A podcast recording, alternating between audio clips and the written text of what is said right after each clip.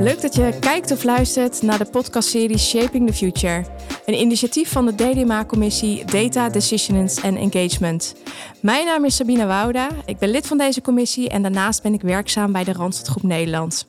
Door de waan van de dag heb je niet altijd de tijd om na te denken over ontwikkelingen die echt impact hebben op de lange termijn.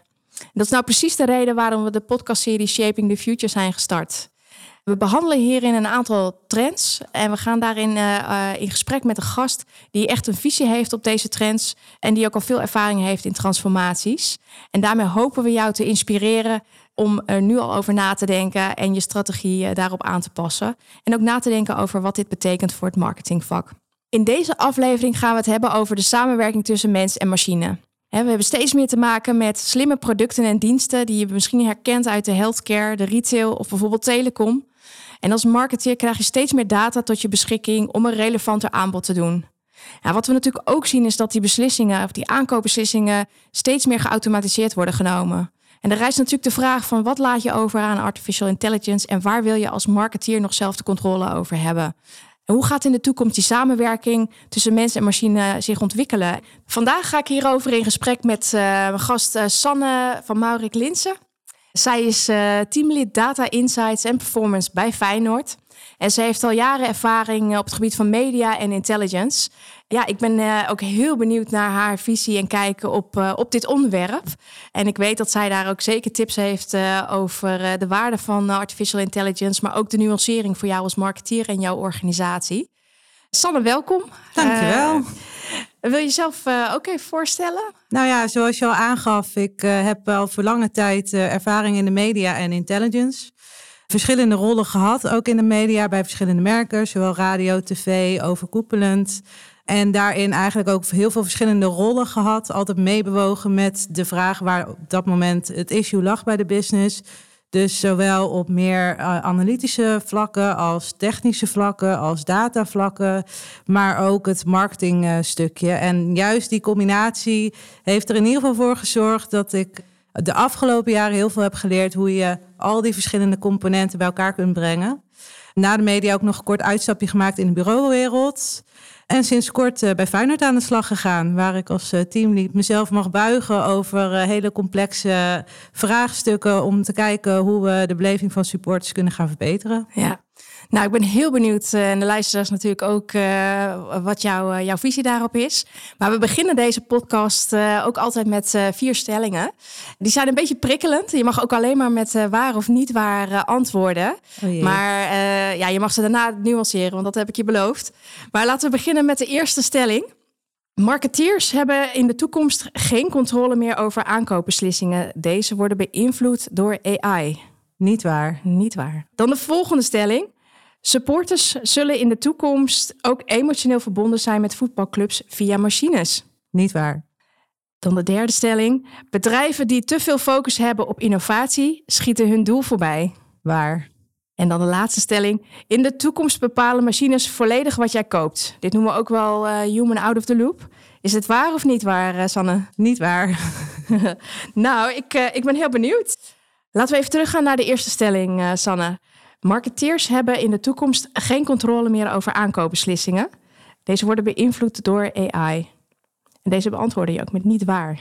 Klopt inderdaad. Ja. Um, laat ik allereerst zeggen dat ik alle ontwikkelingen met bijvoorbeeld machine learning zeer zeker zie als een toegevoegde waarde. Dus dat zeer zeker niet uitgesloten.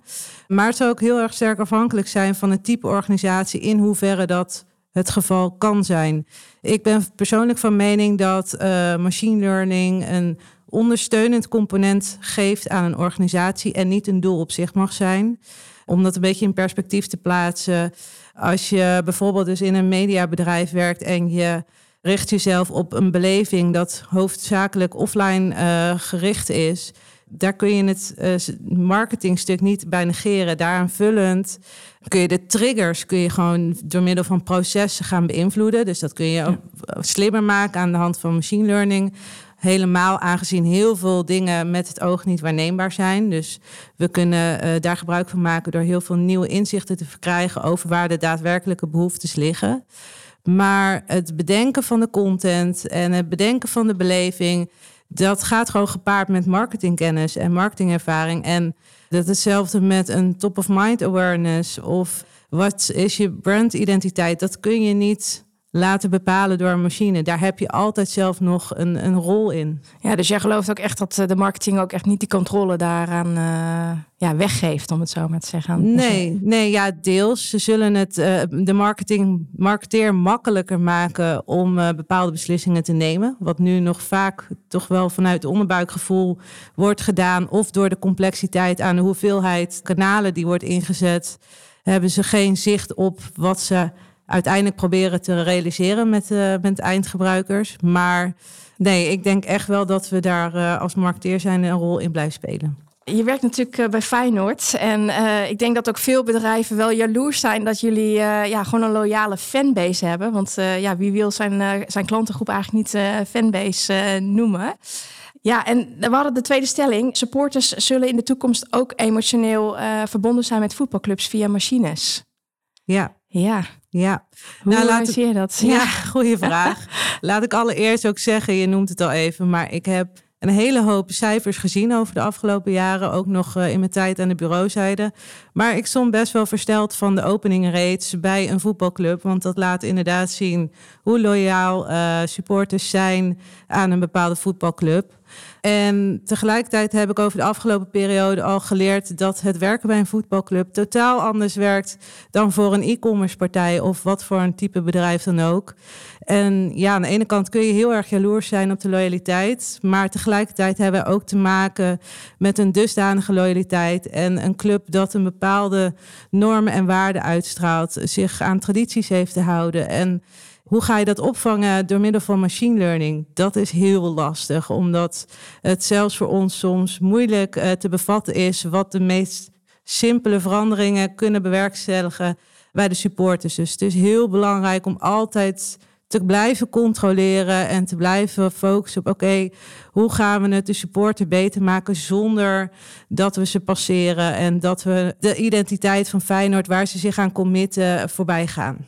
Ja, en de stelling uh, zet hem ook een beetje scherp neer dat uh, machines wel degelijk ook een toevoeging zijn en, en, en de emotie zeg maar kunnen raken. Hoe, hoe zie jij dat stukje dan? Ik denk dat we dankzij machine learning tot nieuwe inzichten kunnen komen waar we door de hoeveelheid variabelen, de hoeveelheid kanalen, de hoeveelheid interacties en datapunten zelf niet goed grip kunnen krijgen op dat waar mensen uiteindelijk echt behoefte aan hebben. En machine learning stelt ons wel in staat om bepaalde hypotheses te gaan opstellen en dat te gaan toetsen. En of dat dat uiteindelijk een uitkomst biedt, wat we ook kunnen gaan integreren in bijvoorbeeld campagnes, ja, dat zal later moeten blijken. Maar ik denk voor de komende tijd zullen we dat echt nog aan twee kanten uh, moeten gaan laten werken. Ja. Sanne, ik uh, wilde nog heel even terugkomen op wat jij eerder zei uh, over het ondersteunende component van machine learning en de complexiteit binnen bedrijven. Kan je ons even meenemen hoe dat bij Feyenoord nu gaat en of wat jouw toekomstdroom is op dat gebied? Ja, dat, dat is eigenlijk ook een van de redenen dat ik toch weer heb gekozen voor een bedrijf dat zo dynamisch is als een voetbalclub. Ondanks het feit dat ik zelf geen voetbalmeisje ben. Maar het is niet alleen maar een wedstrijd. Er zitten zoveel componenten en aspecten omheen waar we mee te maken krijgen. En wat ook weer beïnvloedt hoe een klantreis uitkomt te zien. En Denk daarbij ook aan het feit dat heel veel dingen onvoorspelbaar zijn. Wij hadden niet kunnen denken dat we begin vorig jaar richting Tirana zouden gaan en het hele marketingafdeling stond op zijn kop, omdat in één keer alle lopende zaken moesten vallen en we volop daarop uh, ingericht moesten gaan worden. En dat onvoorspelbare component zal er altijd blijven. Dus ik ben juist zo getriggerd om te kijken, hey, hoe kunnen we zo goed als mogelijk met die onvoorspelbaarheid omgaan en ons met de marketingactiviteiten hopelijk zo min mogelijk te laten beïnvloeden door de prestaties op het veld, want dat neemt toch ook wel een component mee dat het soms lastiger maakt om te bepalen hoe of de wat. Dat zal altijd voor een, een bank of een verzekering is dat iets meer in beton gegoten, minder afhankelijk van alle externe factoren, terwijl dat bij ons wel het geval is. En daarnaast uh, zijn er zoveel verschillende componenten, wat ik net al noemde. Je hebt de ticketverkoop, je hebt een stukje mer merchandise met een fanshop. Je hebt een uh, legioen lidmaatschap, je hebt kameraadjes en ga zo maar door. Maar denk ook aan hele hospitality tijdens een wedstrijd of uitwedstrijden. Er zijn zoveel verschillende soorten klantreizen waar we mee te maken hebben, die zowel online als offline gecombineerd kunnen worden en waar ik niet mee kan wachten om daar met het team een stap verder in te gaan. Als ik jij dan goed begrijp, dan uh, zeg je daarmee ook dat je echt gewoon naar je eigen bedrijf ook moet kijken. En dat sommige bedrijven uh, dienstverlening bieden die beter voorspelbaar is. En waar je dus op een andere manier uh, omgaat met machine learning of de samenwerking tussen mensen en machine. Dan in bepaalde andere industrieën, zoals bijvoorbeeld in de, in de sport. Ja, ja, net als bijvoorbeeld de verzekeringsmaatschappijen. Die zijn veel gericht op het einde van het jaar. Want dan draaien de meeste marketingcampagnes. Ja, wij kunnen dat nu grotendeels invullen, maar niet volledig. Want ja, wie weet hoe het jaar eruit gaat zien. En we hoeven ook niet live te gaan met een campagne als we op zondag uh, niet helemaal best op het veld hebben gestaan. Dus ja, dat zijn allemaal uh, voorwaarden waar we rekening mee te houden hebben. Tegelijkertijd kunnen we ook wel best real-time uh, data ontsluiting vanuit de scores van de wedstrijd. En kunnen we daar ook weer op voor sorteren met alle vervolgacties die daarmee gepaard gaan. Dus ik ben vooral gericht om al die verschillende dingen bij elkaar te gaan brengen en daarin eh, alles beter te gaan maken. Ook interessant is jouw visie op uh, innovatie. En we hebben daar wat uh, gesprekken eerder over gehad. Wat ik daarin ook wel interessant vind, is vooral misschien ook jouw nuchtere kijk op. En we hadden de stelling als volgt dat bedrijven te veel focus kunnen hebben op innovatie. En daardoor hun doel voorbij schieten. Daar zei jij, daar ben ik het mee eens. Of dat is waar? Ja, heb je daar al echt uh, ervaringen mee? Of kun je ons als, uh, als luisteraar ook uh, daarin inspireren? Of wat jouw ervaringen daarin zijn? Ja, innovatie is natuurlijk best wel een trend geworden in de markt. Dus bedrijven vinden ook dat ze iets met innovatie moeten gaan doen. Vinden dat ze mensen met titels met innovatie of innovatieteams, noem het maar op. het wordt toch wel eens wel gehyped. En ik geloof in innovatie. Ik geloof ook dat dat een toegevoegde waarde geeft aan bedrijfsdoelstellingen. Maar het moet dus wel een toegevoegde waarde geven aan bedrijfsdoelstellingen. En we moeten niet gaan innoveren omdat we als bedrijf zijn vinden dat we moeten gaan innoveren en dat moeten verkondigen aan de markt. Het moet wel iets bieden wat, waar de eindgebruiker mee geholpen is. En zolang dat uh, niet aan de orde is, ja, schiet het zijn doel voorbij. En is het zonde dat je misschien wel hele mooie eh, vraagstukken eh, of hele complexe nieuwe eh, features hebt ontwikkeld. Of misschien wel een heel nieuw platform, wat in de praktijk gewoon niks bijdraagt in datgene waar je als bedrijf aan uh, bestaat, zeg maar. En denk je dan dat, ze, dat er aan bedrijven zijn die innovatie zeg maar, als doel op zich hebben gesteld? Dat, dat dat dan het doel is geworden in plaats van eigenlijk wat je businessdoelstellingen zijn om daarop te innoveren? Nou, je ziet wel dat heel veel bedrijven uh, nevenactiviteiten gaan doen en allemaal uh, extra platformen en diensten, nieuwe verdienmodellen. En daar geloof ik deels wel in, omdat ja, de markt verandert, wordt steeds digitaler. De consument heeft ook andere verwachtingen, dus je probeert daarop in te spelen. Je moet daar nieuwe innovatie voor toepassen. Maar het moet wel aansluiten bij jouw merk en jouw bedrijf. En zodra het echt een hele andere uh, tak van sport is, ja, dan kan je afvragen: oké. Was dit nou echt iets wat bij ons paste? Of vonden we het gewoon heel tof omdat NFT's nu echt een hype zijn in de markt en we vinden dat we er iets mee moeten doen? Ja, leuk, maar wat is een NFT? Wat moet ik ermee? Wat kan bedrijf ermee? Dus het is altijd wel belangrijk, vind ik, om uh, daar uh, goed onderzoek naar te doen. Om er zeker van te zijn dat datgene waar je heel veel tijd in gaat steken ook iets kan bieden. Ja, ja. Dan hebben we nog een vierde stelling ook, uh, waar we met jou over in gesprek willen. In de toekomst bepalen machines volledig wat jij uh, koopt. Ja, het zou wel heel handig zijn, maar ik ben daar toch nog wel een beetje sceptisch over. Ik heb ook wel een aantal voorbeelden waaruit voor mij nu nog blijkt dat dat verre van het geval is. Zo had ik in uh, april, vlak voor Koningsdag, was op een vrijdagavond, uh, bezocht ik de website en ik was ingelogd. Oké, misschien moet ik er wel bij vernoemen. Ik zal er iets anders naar kijken, naar dit proces, dan een gemiddelde consument die niet die kennis uh, van de achterkant heeft. Maar goed, ik was ingelogd met de klantenpas eraan gekoppeld. Ik had wat producten gekocht, in mijn winkelmandje gegooid. En toen bedacht ik me, oké, ik ga morgen toch nog de stad in. Dus weet je wat, ik ga wel gewoon naar de winkel en dan haal ik deze producten wel. Goed, heb ik gedaan. Uh, kwam ze middags thuis en denk een half uur later stond er een e-mail in mijn inbox. U bent nog iets vergeten. Zit nog wat in uw winkelmandje? En toen dacht ik nee, want die producten liggen hier op tafel. Ja. Ehm, en vervolgens ben ik eigenlijk tot aan Koningsdag, want een van de items was een mooi tulle rokje voor mijn dochtertje. Uh, zei ik roze, oranje, sorry. Maar ben ik eigenlijk uh, doodgegooid met heel veel advertenties op allerlei social kanalen. Met dat rokje die ik eigenlijk dus al in bezit had. En dit geldt voor meerdere bedrijven waarbij dit soort voorbeelden gaande zijn. Denk ook bijvoorbeeld, uh, laatst had ik. Um, in ieder geval een bedrijf wat zich richt op vitamine. Um, uh, had ik zo'n module ingevuld waaruit je dan voor jou geadviseerde vitamines uh, uitgerold krijgt. Uh, vond ik wel interessant, dus ik vulde het in. Ik was gewoon benieuwd wat uitkwam ik vond het vrij oppervlakkig. En dat komt misschien omdat ik in het verleden met een uh, personal trainer met voeding heb gewerkt. Dus hij vertelde mij altijd wat voor voeding en wat voor vitamines ik moest hebben. Dus ik was misschien al een beetje uh, voorgeïnformeerd.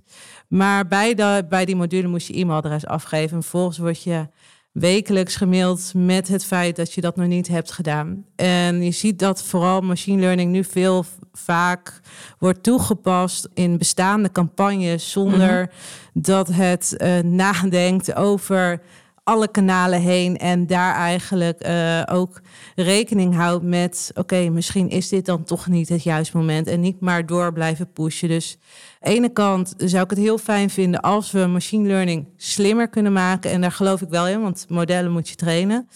Maar dan moeten we wel gaan leren hoe we ze moeten gaan trainen. Want op dit moment uh, gebruiken we veelal bestaande datacomponenten uit gedragselementen op sites, apps uh, of andere platformen die je wellicht uh, in, in gebruik hebt. En daar wil je eigenlijk meer emotionele componenten aan gaan toevoegen. En ik zou het heel tof vinden als we daar in een latere fase wel toe in staat zijn. Ja, en de voorbeelden die je eigenlijk uh, geeft hè, met jouw uh, winkelervaring, daar blijkt misschien ook uit dat het omnichannel, waar we eigenlijk al uh, nou ja, jaren mee bezig zijn in het marketingvak, misschien toch nog niet zo omnichannel is. dat we het toepassen op één of misschien enkele kanalen, maar dat het nog, nog steeds niet geïntegreerd is. Nee, we denken wel na omnichannel om campagnes over verschillende kanalen heen uit te serveren. En teams zijn er ook vaker op ingesteld om gezamenlijk na te denken over: oké, we gaan een campagne draaien. Welke kanalen zetten we allemaal in? We doen een segmentatie, dus we bepalen de doelgroep. En diezelfde doelgroep serveren we overal uit. Maar het grootste gemis daarin is eigenlijk nog het real-time aspect. En dat is de uiteindelijke trigger waarop iemand wel of niet iets zal ontvangen. En ik denk dat daarin wel een groot verschil gemaakt kan gaan worden, omdat je dan kan overzien van hé, hey, iemand heeft dit al gehad, dus laten we dan niet ook nog het andere gaan sturen, want dan wordt het misschien een beetje veel. En daarbij zie je ook nog vaak dat, dat heb ik zelf ook meerdere keren meegemaakt, dat doordat bedrijven iets met machine learning willen, zetten ze een externe partij in om een heel mooi model te maken dat antwoord geeft op een bepaalde vraag. En daar komen de meest prachtige resultaten uit. Maar uiteindelijk belandt het op de plank, omdat het nog niet geïntegreerd kan worden in het huidige technisch landschap. Dus ik denk ook wel dat het belangrijk is als bedrijven zich hierop gaan voorsorteren, dat ze echt wel kritisch moeten gaan kijken naar de huidige architectuur en hoe ze dat real-time component daarin kunnen opbrengen. Want ik ben van mening dat daar de grootste winst te behalen valt.